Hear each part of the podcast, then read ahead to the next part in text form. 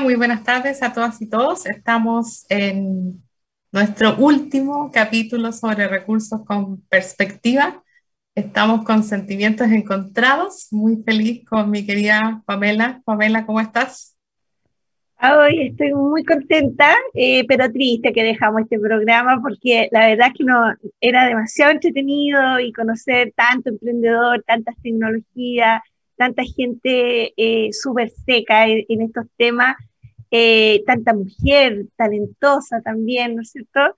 Así que ha sido una gran aventura. Y mira, Nancy, qué curioso que nuestro primer capítulo, ¿viste? Qué visionaria,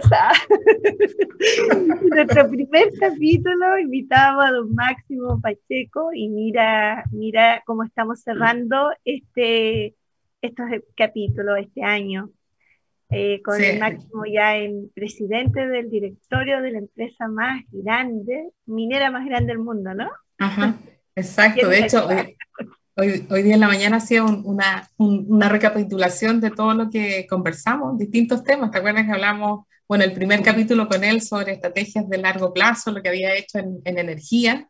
y cómo eso se podía llevar a la minería y también a la, a la ciencia y la tecnología. ¿Te acuerdas que eso fue como el, el capítulo súper interesante? Hablamos sobre hidrógeno verde. Bueno, hablamos con Cristina Dorador, ¿te acuerdas también de la convención constituyente, de lo que estaba pasando ahí en ese momento?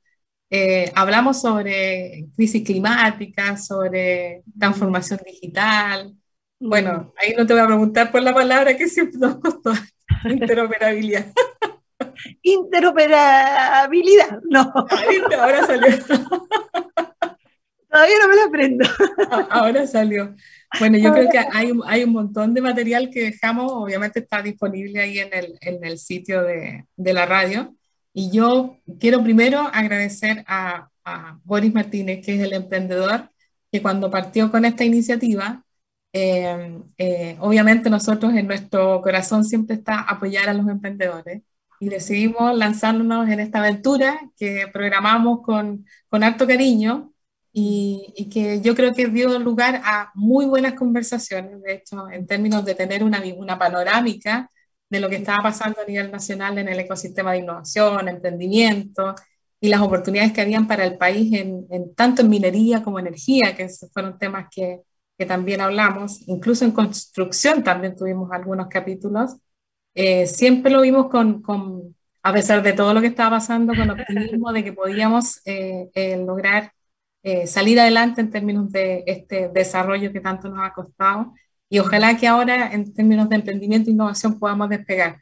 Creo que yo, yo sigo optimista, nosotros tenemos otras, otras aventuras por ahí y vemos con buenas señales lo que está pasando. Así que... Así es. ¿Cierto?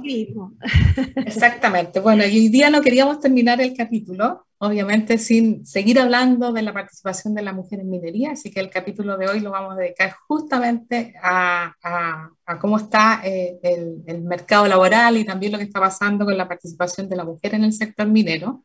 Mm. Eh, tenemos una entrevistada también de lujo para terminar este capítulo y dejar obviamente planteadas las preguntas que nos quedan, porque siempre hicimos una pregunta así, dentro de, de todas las temáticas que vimos y que las distintas personas nos ayudaron a, entender y a, y a, buscar ahí opciones. Así que yo creo que damos la, el pie inicial, vamos a la pausa eh, musical para volver entonces con nuestra entrevista. No te quedes fuera. Conversaciones de futuro para Latinoamérica. Latinoamérica. Cada martes y jueves a las 9 de la mañana en LATAM 2050 con Ángel Morales. Somos divoxradio.com.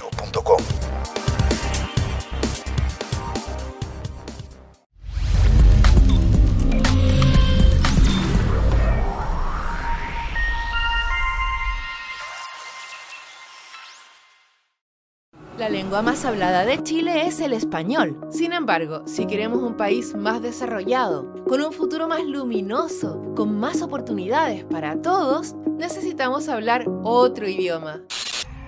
El lenguaje digital. Y nuestros niños y niñas deben empezar a aprenderlo ya. Por eso en IDEO Digital estamos trabajando para instalar las ciencias de la computación en las escuelas de Chile Infórmate más en ideodigital.cl y suma a tu escuela ahora.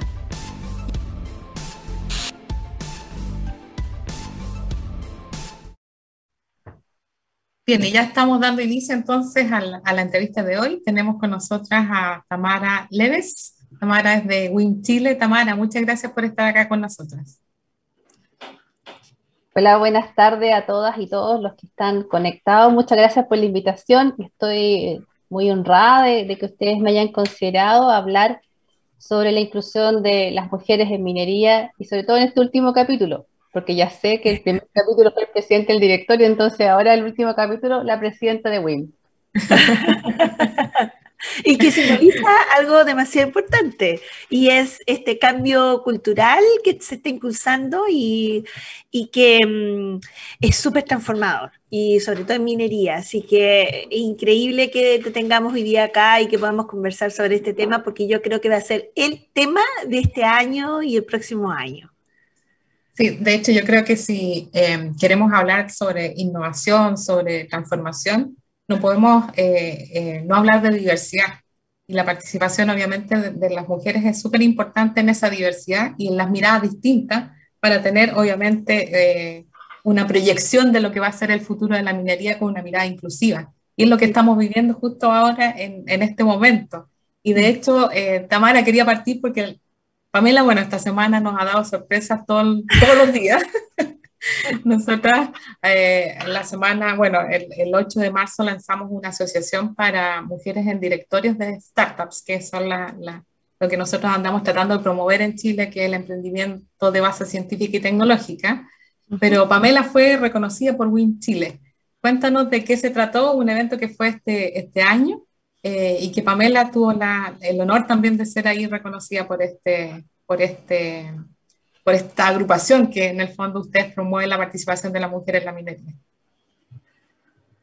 Claro, te cuento un poco qué es WIN, son las Women in Mining, es alrededor del mundo y esto nace en UK con la pregunta de por qué habían pocas mujeres desde la Bolsa de Metales de Londres a las mujeres que están en países productivos. Así que ya hace más de 15 años se agrupan las distintas eh, mujeres de los países productivos y fueron creándose los Women in Mining y particularmente en Chile llegó el año 2015, así que ya tenemos seis años para siete de, de agrupación, somos una ONG, tanto todo, eh, somos sin fines de lucro y todo lo que hacemos es a través de nuestras socias que son el espíritu, el alma de la ONG y trabajamos con ellas para generar más espacios para la mujer, incluir mujeres en la industria minera. Esto ha hecho que durante estos últimos años ha ido creciendo la incorporación y dentro del espíritu de WIM, uno de los ejes es la visibilización de las mujeres. Generalmente, las mujeres eh, tratamos de no mostrar mucho nuestros logros ¿ya? o nuestros éxitos, los mostramos incluso con un poco de pudor, no no, nunca es tanto, o no es tan importante lo que yo hago, o, o, lo dejo como en el equipo, no, este, lo hizo todo el equipo. Y nuestras mujeres que han ido abriendo espacio, están abriendo puertas como, como una Pamela Chávez y hay otras 99 igual que fueron elegidas, lo que pretendimos, pretendemos como organizaciones justamente es impulsar, empujar, visibilizar porque hay muchas mujeres súper capaces, llenas de competencia, de logros, de entrenamiento, y queremos ayudarlas a superar ese pudor, porque unos por ellas, ya se lo merecen. Cada una tiene logros suficientes y carrera para eso, solo que no se atrevieron. Pero el segundo objetivo, y esto también es parte del legado que esperamos también dejar como ONG, es que hay muchas mujeres jóvenes mujeres que se están formando, pero también mujeres que están partiendo. Imagínate en el mismo, en el mismo tema que ustedes están llevando a cabo del emprendimiento, cuando ven a otra mujer que lo logró, se vuelve su inspiración. Una otra mujer que fue capaz de vencer los obstáculos, de crear eh, o armar este camino, también se atreven. Entonces tenemos doble misión, una por nosotras mismas, como mujeres que vamos abriendo estos caminos, somos las puntas de lanza, pero también es el legado que le estamos dejando atrás. Entonces, eso hizo Woman in Mining, lo hace en UK, de hecho, este año par acaba de lanzarse en, en Londres en la versión de UK. Nosotros nuestra versión se cierra del año impar, que fue el año pasado, así que este, ahora este año vamos a ir a, a mostrar nuestras mujeres chilenas y esperamos retomar el próximo año Impact. Y esas son las 100 mujeres inspiradoras de la minería chilena. Qué bueno. Y, ahí estuvo Pamela dentro de las 100 mujeres inspiradoras. Y yo creo que está, yo he estado viendo, siguiendo ahí en las redes sociales, después de, de, que se conoció el nombre de Pamela, que igual es un, es un hito bien importante, porque Pamela viene del mundo del emprendimiento, eh, tiene una trayectoria destacada en ciencia y tecnología, y claramente eh, marca una, una, una, diferencia. O sea, yo, yo me siento orgullosa de Pamela, yo siempre te lo he dicho, eh, de todo el camino y su trayectoria. El programa este tenía, tenía como objetivo despedirnos de, lo que hemos hecho, pero también es importante que reconozcamos el, el valor y todo lo que está detrás de, este, de este trabajo, pero en particular de la trayectoria de Pamela. Así que eh, bien merecido fue ese, ese premio además, Pame. ¿Cómo te sientes? No, yo, mira, yo lo tomé con mucha humildad y con mucho cariño porque creo que esta es primera vez, a lo mejor nos puede explicar un poco, Tamara, creo que era primera vez lo que yo entendí en la ceremonia, que, que en esta modalidad uno no se postulaba, sino que te nominan.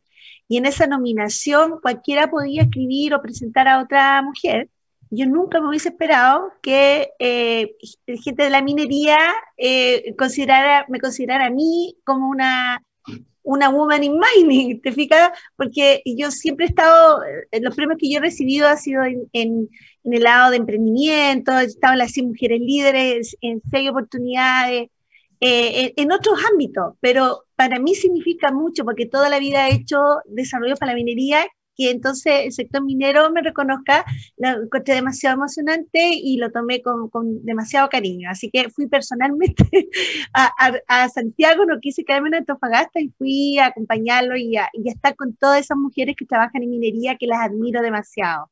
Son realmente súper sacrificadas y son todas tremendamente talentosas. Sé, Tamara, si tú quieres comentar sobre eso. Un punto súper que, que, relevante que me, que me gustaría abordarlo, Pamela, porque muchas de las mujeres que estaban ahí, muchas, no son ni ingenieras de mina, ni metalúrgicas, ni civiles, son mujeres que tienen carreras y oficios que están en torno a la minería, pero eso nos hace también ser mujeres mineras. Yo soy comercial de profesión, tú, tú me dices, esa noche conversamos sin saber que venía incluso lo del directorio, por lo menos nosotras o el público no sabía.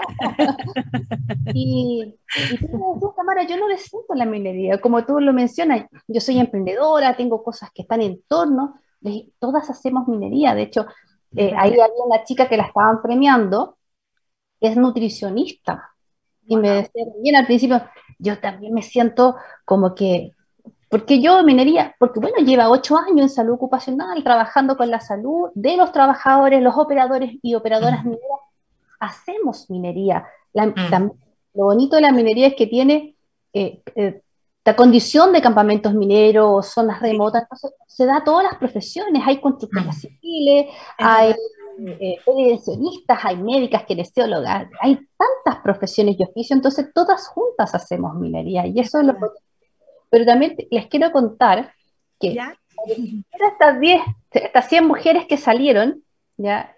pero cuando la comisión, que yo no pertenezco, sino que la comisión libro hizo todo esto, pero me llamó porque de las 100 que habían elegido la, el comité por puntaje, habían 5 mujeres, 5, o sea, 5% que no quisieron el premio.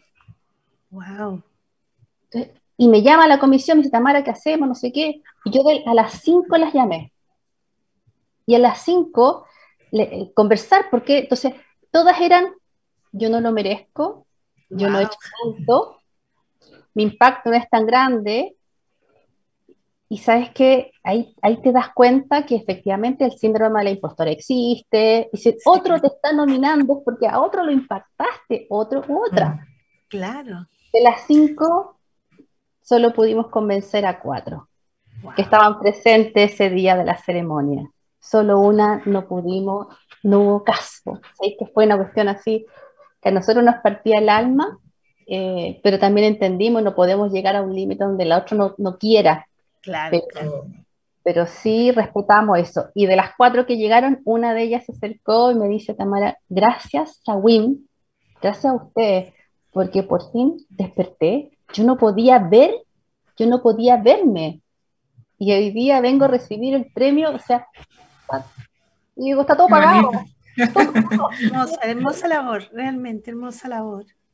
Qué bonito. Y además esto que menciona, la diversidad de disciplinas que pueden participar en el sector minero, que a veces se piensa que, que es solamente, no sé, en el mundo de la minería específica, la minería dura, pero también hay mucha diversidad disciplinar y que eh, aporta un tremendo valor a la minería. Y eso yo creo que también es algo que, que en esta poner en la balanza todo el aporte, yo creo que es, es relevante esa, esa distinción que hace eh, y lo otro, bueno, en términos de, esta, de, este perfil de las mujeres, de, de, que en el fondo no andamos cacareando, como dicen, cacareando un poco más lo que hacen, eh, lo conversábamos el otro día con Pamela, cómo también abordamos los problemas complejos. O sea, somos capaces y tenemos como que nos dedicamos y trabajamos con la gente, como estamos súper presentes en lo, en lo que significa abordar un problema desde la complejidad y con todos los pasos que uno tiene que dar, e incluso pensándolo más sistémicamente, en el largo plazo. Tenemos como todo el camino y el trabajito de hormiga. Creo que ese también es algo que conversamos con Pamela, que, que es tan, tan característico nuestro también en, esa, en ese ámbito. Así que yo creo que hay, hay acto por, eh, por aportar eh, y ojalá eh, en esta transformación de la minería o las proyecciones de la minería, que también está más tecnologizada, las mujeres nos, se atrevan, nos atrevamos un poco más a seguir eh, participando de este sector tan importante para el país. Y, si necesitamos innovar sobre todo, es un buen, eh, eh, más las necesitamos, creo yo. Oye, Tamara, y una pregunta, ¿hay, hay una, una necesidad o una declaración más que nada y un anhelo de, de, algunas compañías como BHP de llegar a ser, tener 50% de dotación de mujeres? ¿Están trabajando ustedes en programas o, en, alguna actividad que les permita atraer más mujeres a la minería? Sí, una de las cosas que ha hecho la minería con harta fuerza es poner meta y eso desafía, ya provoca. Y desde ahí también BHP y otras mineras como, como TEC, eh, Anglo American, eh, ha hecho estas declaraciones públicas, AMSA, Qué increíble. dijo, perdona, dijo ese día en la ceremonia que uno de cada cinco trabajadores va a ser mujer. 20%. 20%, ya. Mm. Porque hoy día la industria está, mira, Geomín cerró a diciembre con un 10,1, pero debe andar ahí por el 12%, un poco eh, haciendo el, medio entre el Consejo de Competencia Minera y el Geomín, que son bases de cálculo distintas, pero anda por el 12. Alrededor son de 27.000 mujeres las que actualmente existen en la industria, y eso es un delta positivo de 5.000 mujeres que entraron en el año 21. ¿ya? Mm. Así, o sea, esto es un crecimiento importante. El 2003 había 3,3% mujeres, con 3.000. O sea, nosotros somos de esa generación. O sea, hoy día hay más de 27.000. Y las empresas están haciendo este esfuerzo eh, de colocar estas metas y avanzar. Así que nosotros también como Women in Mining estamos eh, queriendo ser esta ayuda, esta palanca. Así que estamos ayudando desde las estudiantes a, través de ser nosotras mismas, nuestras socias referentes de estas chicas que están en formación, tanto técnicas como universitarias. Ayudamos en beca, que son bien eh, significativas para nosotras como ONG y obviamente también tiene que ver con reconocimiento para ellas. Luego ayudamos a las mujeres que son profesionales, tanto las juniors para, para iniciar una carrera, para identificar ¿cierto? dónde pueden apalancar sus competencias. Las mujeres senior también buscamos que este año vamos a lanzar una certificación en gobiernos corporativos, porque también te dicen, no, es que no hay mujeres para gobierno. Sí, sí, sí hay, hay muchas, aquí hay una.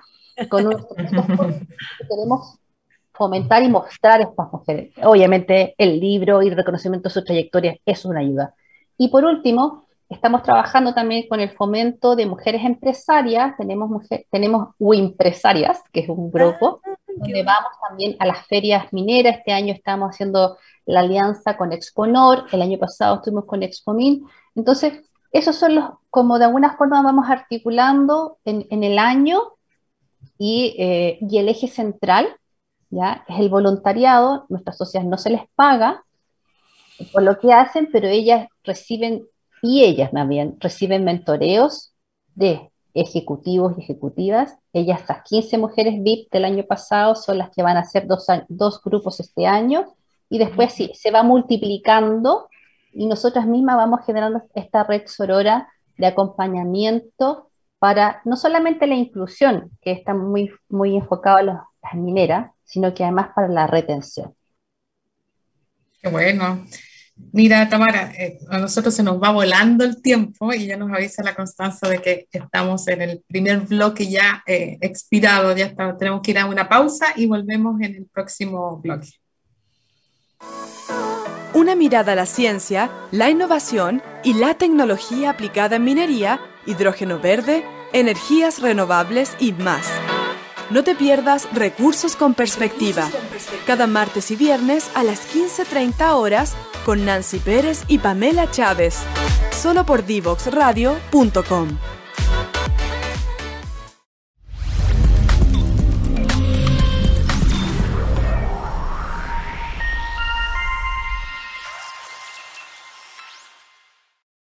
La tecnología está cambiando el mundo vertiginosamente y es nuestro deber ético preparar a todos los estudiantes del país para que desarrollen las habilidades necesarias para desenvolverse en el siglo XXI.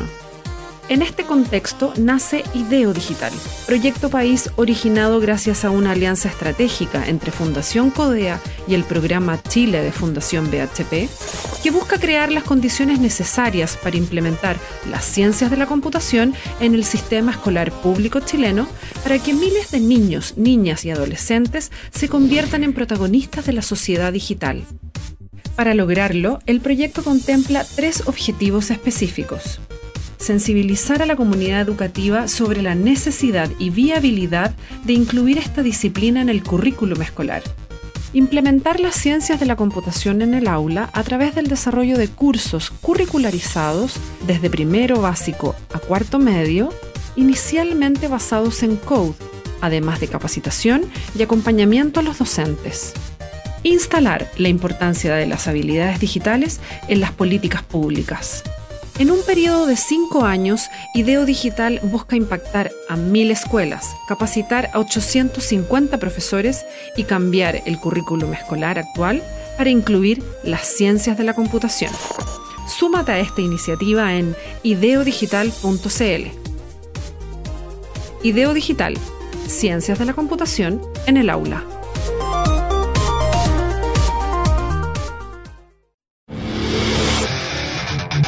Quieres descubrir el valor de las ciencias de la computación en el desarrollo de los niños y jóvenes, no te puedes perder.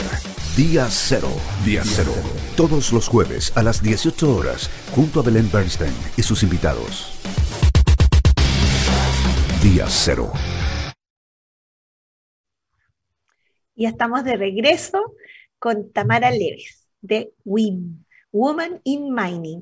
Tamara, me gustaría que conversáramos ahora sobre cuáles son los desafíos en la minería de, este ejercicio que nos va a tocar hacer, incrementar rápidamente el número de mujeres en las operaciones, a todo nivel, ¿no? Y, em, muy activamente incorporando mujeres, no solo hablamos recién de incentivar que vengan mujeres, pero también hay un ejercicio activo de las compañías para llamar a mujeres a, a completar ciertas posiciones. Entonces, ¿Cómo, cómo ves tú? ¿Cuáles son los desafíos?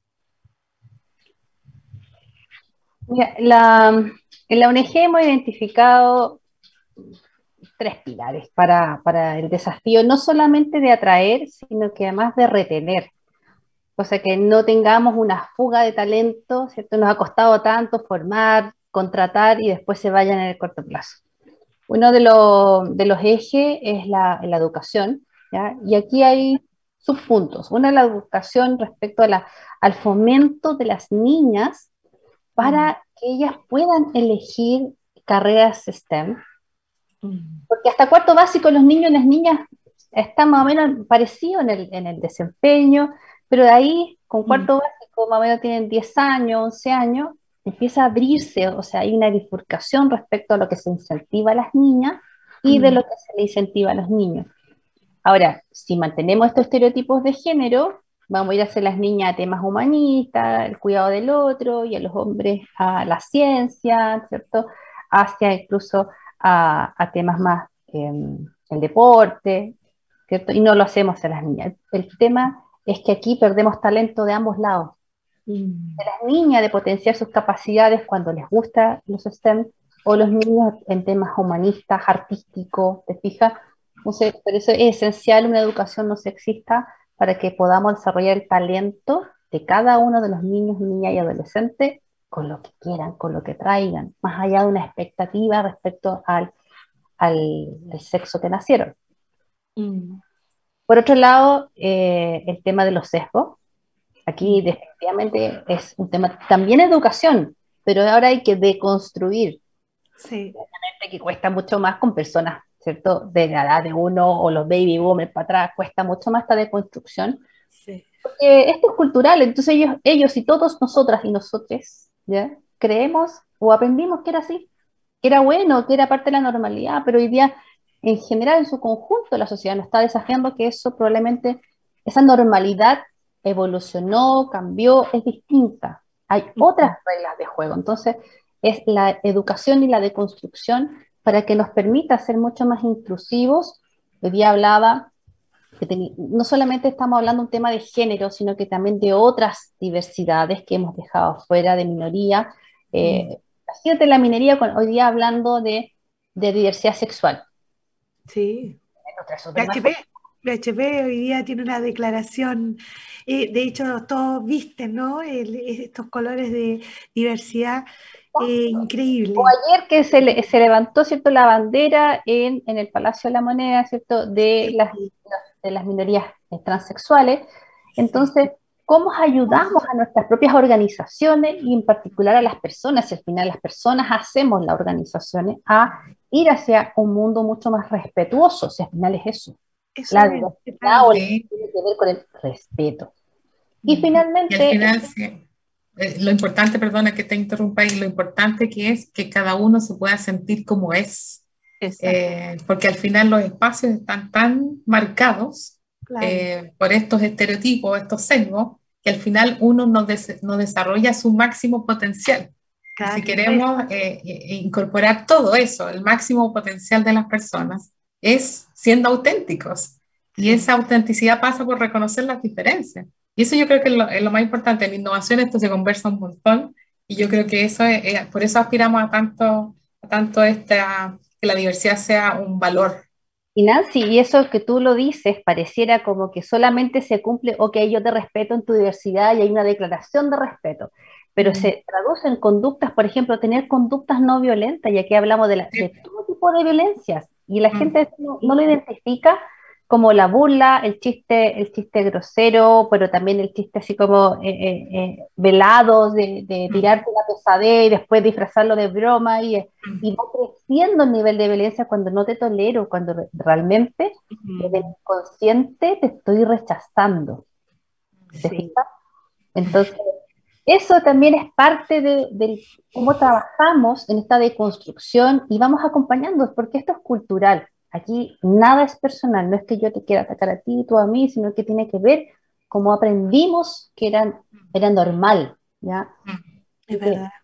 Y eso de la violencia a veces me, genera un poquito de, un poquito de resquemor, de repente en las personas más cercanas, en los colegas, porque dicen, ay, Tamara, estás poniendo mucho. No es para tanto. No es para tanto. Hace muy poco también habían unas presentaciones que son, eh, cuando sí cambiamos, por ejemplo, eh, los temas, y había fotos normales, entonces la gente, eh, y aparece ahí una, una chica en la foto que está con casco, o sea, no se nota ni siquiera quién es, pero no sé si estaba parada mal o tenía realmente las piernas chuecas, ¿ya? Y habían otros personajes en la foto. Y los colegas, no así como, ah, tiene las piernas chuecas, y no había una de patas, una patas derecha y yo, dije, ¿por qué nos tenemos que pronunciar respecto al cuerpo del otro? Ay, que no le pongáis, bueno, si lo vamos a pronunciar, le dije, ¿por qué no miran en la foto del lado? Le dije, el dijo que está al lado tiene la tremenda ponchera. ¿Y por qué nos referimos al cuerpo de las mujeres y no al cuerpo de los hombres? ¿Por qué no, nosotros entonces no opinamos respecto a que él se ve feo, bonito, no sé qué? ¿Por qué las mujeres? o cosas más sutiles, fíjate que, que son súper violentas, por ejemplo por ejemplo, yo me acuerdo que en la universidad, yo estudié la, la parte de ingeniería, la hice en la Universidad Técnica del Estado, y, cuando, y están todas las ingenierías. entonces yo entraba a la biblioteca y todo el mundo se paraba a aplaudir cuando yo entraba a la biblioteca. Entonces, no tenía ninguna gana, ni de, me moría de susto entrar a la biblioteca, porque tú te imagináis una biblioteca llena de hombres y que yo entré y porque me puse un vestido, todo el mundo se para a aplaudirte, es súper violento. Para una niña de 18 años es súper violento. Y Pasaba lo mismo en aquella época en la Santa María, igual. Era y los, pisar el patio, pisar el patio. Te quedas sin ir a la biblioteca, te quedas sin ir a comer, te retrae. Ah. Redes, ¿por qué? Porque esta actitud violenta que está súper, eh, todo, la, la validaron, eh, no, que aquí para mostrar que yo soy machito, entonces escucharíamos, gritamos, aplaudimos. Es el pavo real un poco, ¿no? que se les pasa la mano. sí, sí, porque tú no sabes qué otra cosa más puede, puede pasar o se pueden ir un poco más allá de... Mm. Porque es una agresión pasiva, pero agresión El otro día estaba en, una, en un programa de mentoras y mentores para mujeres, ¿ya? Y uno de los mentores preguntó si había alguna diferencia entre que el, mentor fuera mujer u hombre para una mentí. Y empezamos a conversar sobre, por ejemplo, temas de invisibilización, o sea, lo típico que pasa cuando hay una mujer y muchos hombres, o cuando hay pocas mujeres y muchos hombres. Y un hombre que estaba en esa, en esa sesión contó que él recién se había dado cuenta de este tipo de cosas y que le había llamado mucho la atención. Estaba haciendo un magíster en la UAI y, estos típicos como conversaciones sobre si sirve o no sirve eh, tener un comité de diversidad e inclusión y de ahí pasar al cambio cultural y lo fuerte que había sido para él darse cuenta porque lo estuvo conversando con una, con una compañera, una colega que estaba ahí en el, en el magíster, y, y, de verdad es que, es que esto de, de, construirse o entender esa otra mirada requiere esta apertura a escuchar al otro. Y yo creo que eso, eso es como las primeras conversaciones que se tienen que ir dando. Me encantó que él hiciera la respuesta, porque yo la inicié y al final él la terminó, en términos de, de explicarle el por qué era tan importante que, nosotros, que ellos vieran de otra forma ¿Qué, le pasa al otro? Y no siempre desde su lado. Hizo el insight de darse cuenta de que ah. había recibido beneficios por ser hombre, pero como siempre lo recibió, eran, ya eran naturales, estaban totalmente naturalizados, pero cuando mm. te pones desde el otro lado ves que no es así. De hecho, yo le, contaba a Nancy que cuando yo salí de la universidad el año 88, perdón, del colegio, en, en, esa época yo era la primera generación universitaria de mi familia y teníamos solo un cartucho de los que podíamos ir a la universidad, era un cartucho. Y ahí tenía que, además, endeudarte, el crédito y todo. Y en esa época existía una ley en Chile, en el Código de Trabajo, que impedía a las mujeres ingresar a la minería subterránea. O sea, aparte de lo cultural, que la mina se pone celosa, toda esa chaya que existe, ya cada vez menos, pero además teníamos barreras estructurales para poder avanzar. Entonces, hasta el 98 no tanto. Recién en 96 cambió. Entonces, los colegas que son de la época de uno, pero yo no sabía, no, eso no existía. O sea, una cosa que tú no sepas y otra cosa que eh, existiera. Tú pudiste entrar sin que nadie te objetara nada, sin pensar que tu último cartucho te lo iba a jugar en algo que podía o no podía ejercer. Tú te inscribiste. En mi generación, eso no era así. Así que yo tomé la mejor decisión que tenía con la información que tenía en ese minuto. Y después cuando incluso egresé, que fue el 94, me puse a trabajar. El 96 recién cambió. Entonces, ojo, hay muchas cosas que, que los hombres, no, y no es que sean ni malos ni buenos, solo que fueron, ellos no lo ven porque nunca pudieron estar en esos zapatos. La sociedad estaba construida así. Mm, los zapatos que habitamos nosotras.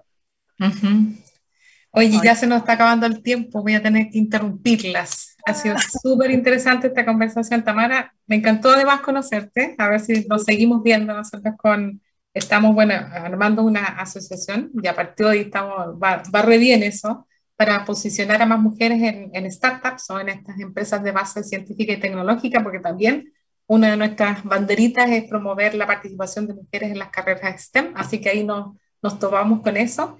Y obviamente hay harto por, por, hacer todavía, así que todas las redes de colaboración son bienvenidas para esta iniciativa que también estamos llevando adelante. Gracias, Tamara. Por estar Muchas gracias a ustedes por la invitación y por cierto podemos seguir unidas porque al final lo que nosotros creemos que un granito de arena, ¿cierto? Igual aporta a lo que estamos haciendo. Así que de verdad, gracias, eso es sororidad y que les vaya muy bien. Y gracias también por estar en el último capítulo. Muchas gracias. Exactamente. Una buena señal. Exactamente. Muchas gracias, Tamara. Y nosotros nos vamos a ir a una pequeña pausa para volver con nuestro triste cierre. No, vamos a... Muchas gracias. Divoxradio.com Codiseñando el futuro.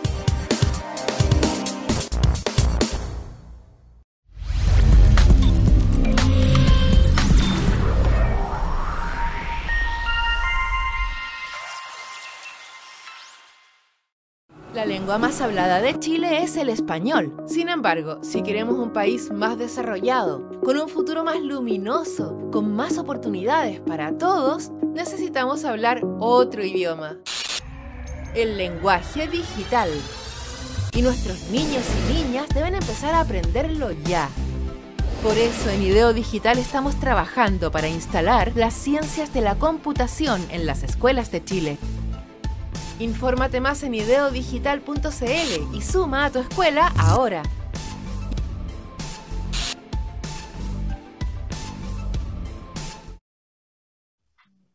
Bueno, ya estamos en esta última parte del capítulo de hoy, donde además estamos cerrando lo que fue recursos con perspectiva en minería y energía. Em, me quedo con hartos capítulos en la mente, Pamela. Hablamos sobre cultura minera, Ahí estuvimos con Sebastián de Polo, hablamos con, de cultura innovadora, con José Manuel Morales de Brinca estuvo. También hablamos con Pablo Zamora, ¿te acuerdas que hicimos esa entrevista a propósito de todo lo que estaba pasando en temas de innovación y emprendimiento? Hablamos sobre crisis climática.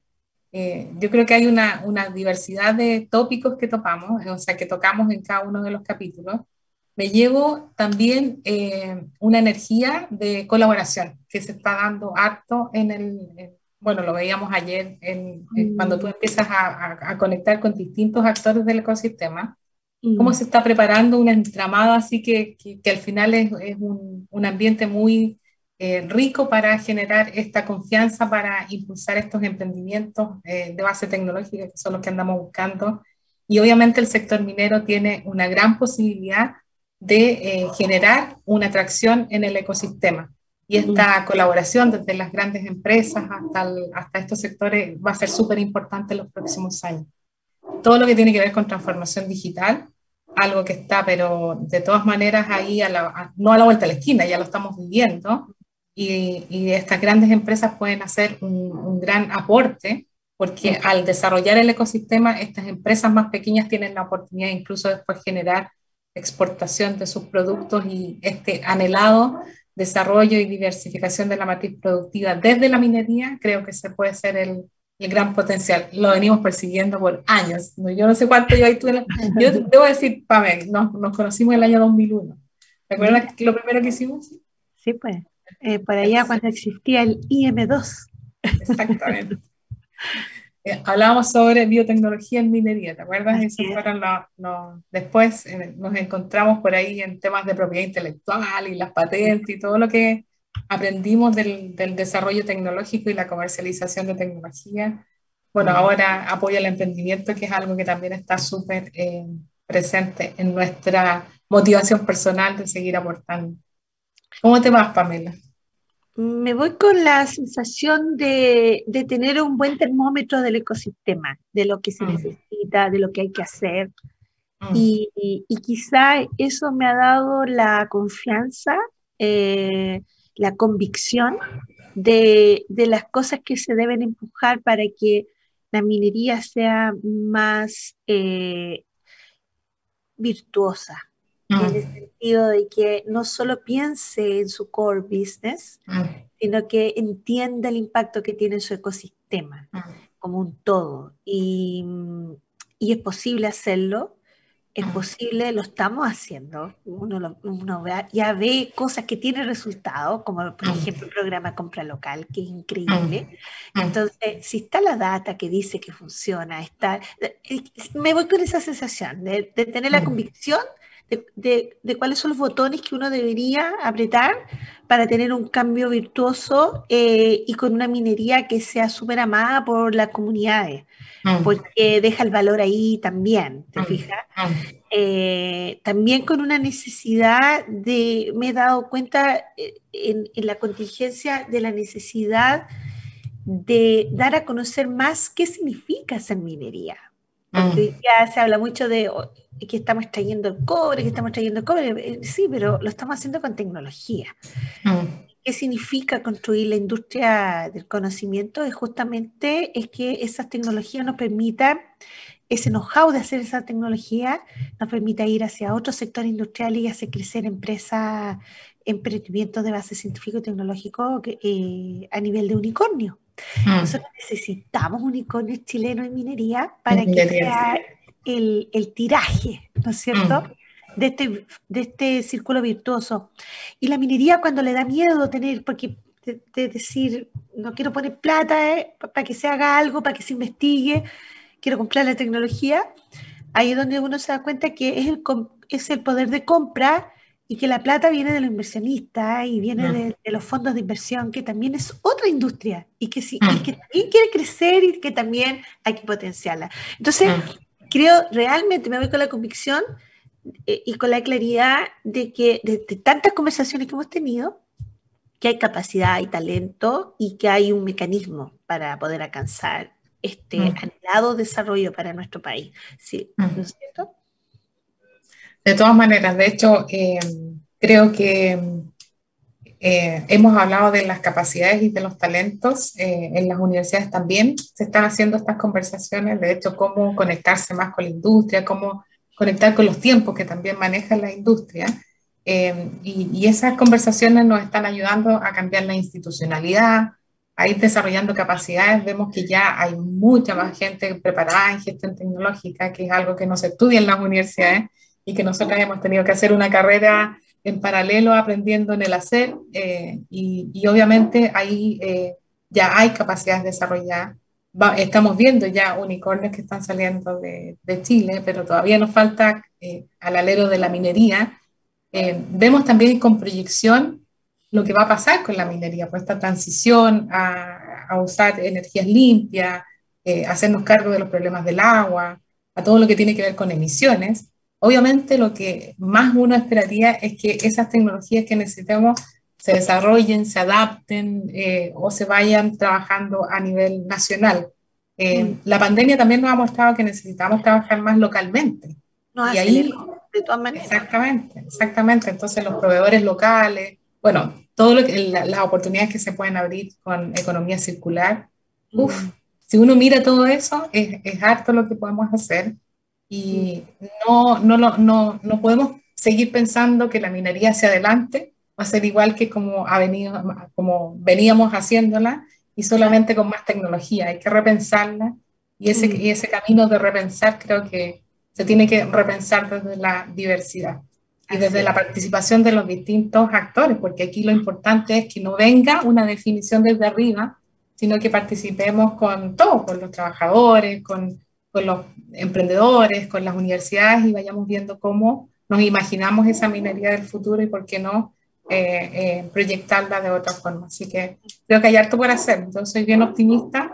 Me voy triste porque cerramos el programa, pero creo que era lo mejor para las dos, eh, para que así te, tengas toda la libertad de, de, hacer un tremendo trabajo. Sé que lo vas a hacer en el, en el directorio. Así gracias. que, querida, te deseo todo lo mejor. Eres top. Muchas gracias. Muchas gracias. Te pasaste. y bueno, ahí estaremos eh, aportando un granito de arena. Y nos vamos. Cerramos los capítulos de nuestro programa, están disponibles en la, en la página de divoxradio.com. Además están en Spotify, en Facebook, en Twitter, en LinkedIn y bueno, ahí vean los capítulos, si quieren conocer un poco más sobre la mirada de Máximo Pacheco en relación a la, a la minería, ahí también hay un capítulo, el primero de, de todos es un capítulo de él, así que... Hasta a estas alturas es, un testimonio ya. Aquí testimonio. exactamente. Oye, un abrazo, un beso a todos los que nos siguieron, nos acompañaron y, todavía eh, van a estar ahí esos episodios para que los compartan. Compártanlo y, veamos cómo avanzamos. Eh, ahí está el testimonio. ya pues, nos vemos. Será hasta una próxima. Gracias, Boris, por la oportunidad y por el espacio. Gracias, presidente. Sí, ah, ah, ah perdona, Boris. a Boris el emprendedor. Boris Martínez. Doy las gracias al presidente Boris también por el espacio que nos da en Chile a todas las mujeres, que nos está dando a todas las mujeres. Así que a los dos Boris, a Boris y a Boris. ya pues, nos vemos. Muchas gracias. Un abrazo. Chao.